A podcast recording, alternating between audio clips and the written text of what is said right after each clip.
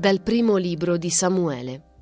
In quei giorni i Filistei si radunarono per combattere contro Israele. Allora Israele scese in campo contro i Filistei.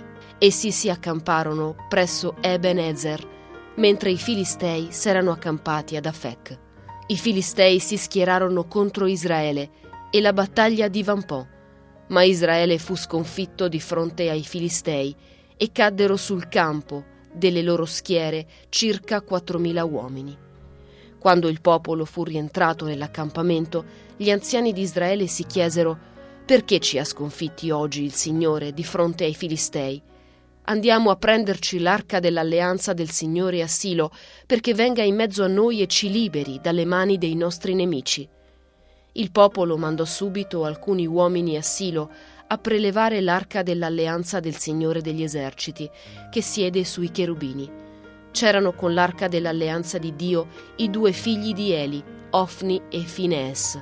Non appena l'arca dell'alleanza del Signore giunse all'accampamento, gli israeliti elevarono un urlo così forte che ne tremò la terra. Anche i filistei udirono l'eco di quell'urlo e dissero: Che significa quest'urlo così forte nell'accampamento degli ebrei? Poi vennero a sapere che era arrivata nel loro campo l'arca del Signore.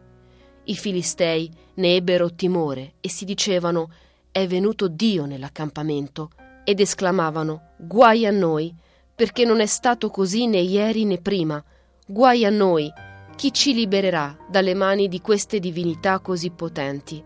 Queste divinità hanno colpito con ogni piaga l'Egitto nel deserto. Siate forti e siate uomini o filistei altrimenti sarete schiavi degli ebrei, come essi sono stati vostri schiavi. Siate uomini dunque e combattete. Quindi i Filistei attaccarono battaglia, Israele fu sconfitto e ciascuno fuggì alla sua tenda. La strage fu molto grande. Dalla parte di Israele caddero 30.000 fanti.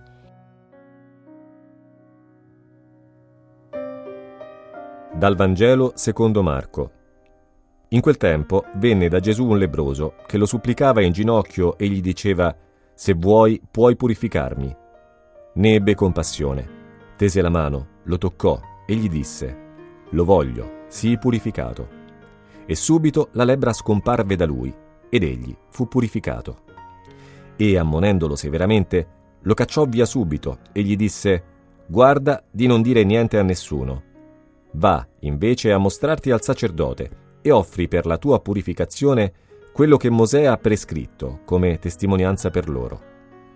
Ma quello si allontanò e si mise a proclamare e a divulgare il fatto, tanto che Gesù non poteva più entrare pubblicamente in una città, ma rimaneva fuori, in luoghi deserti, e venivano a lui da ogni parte.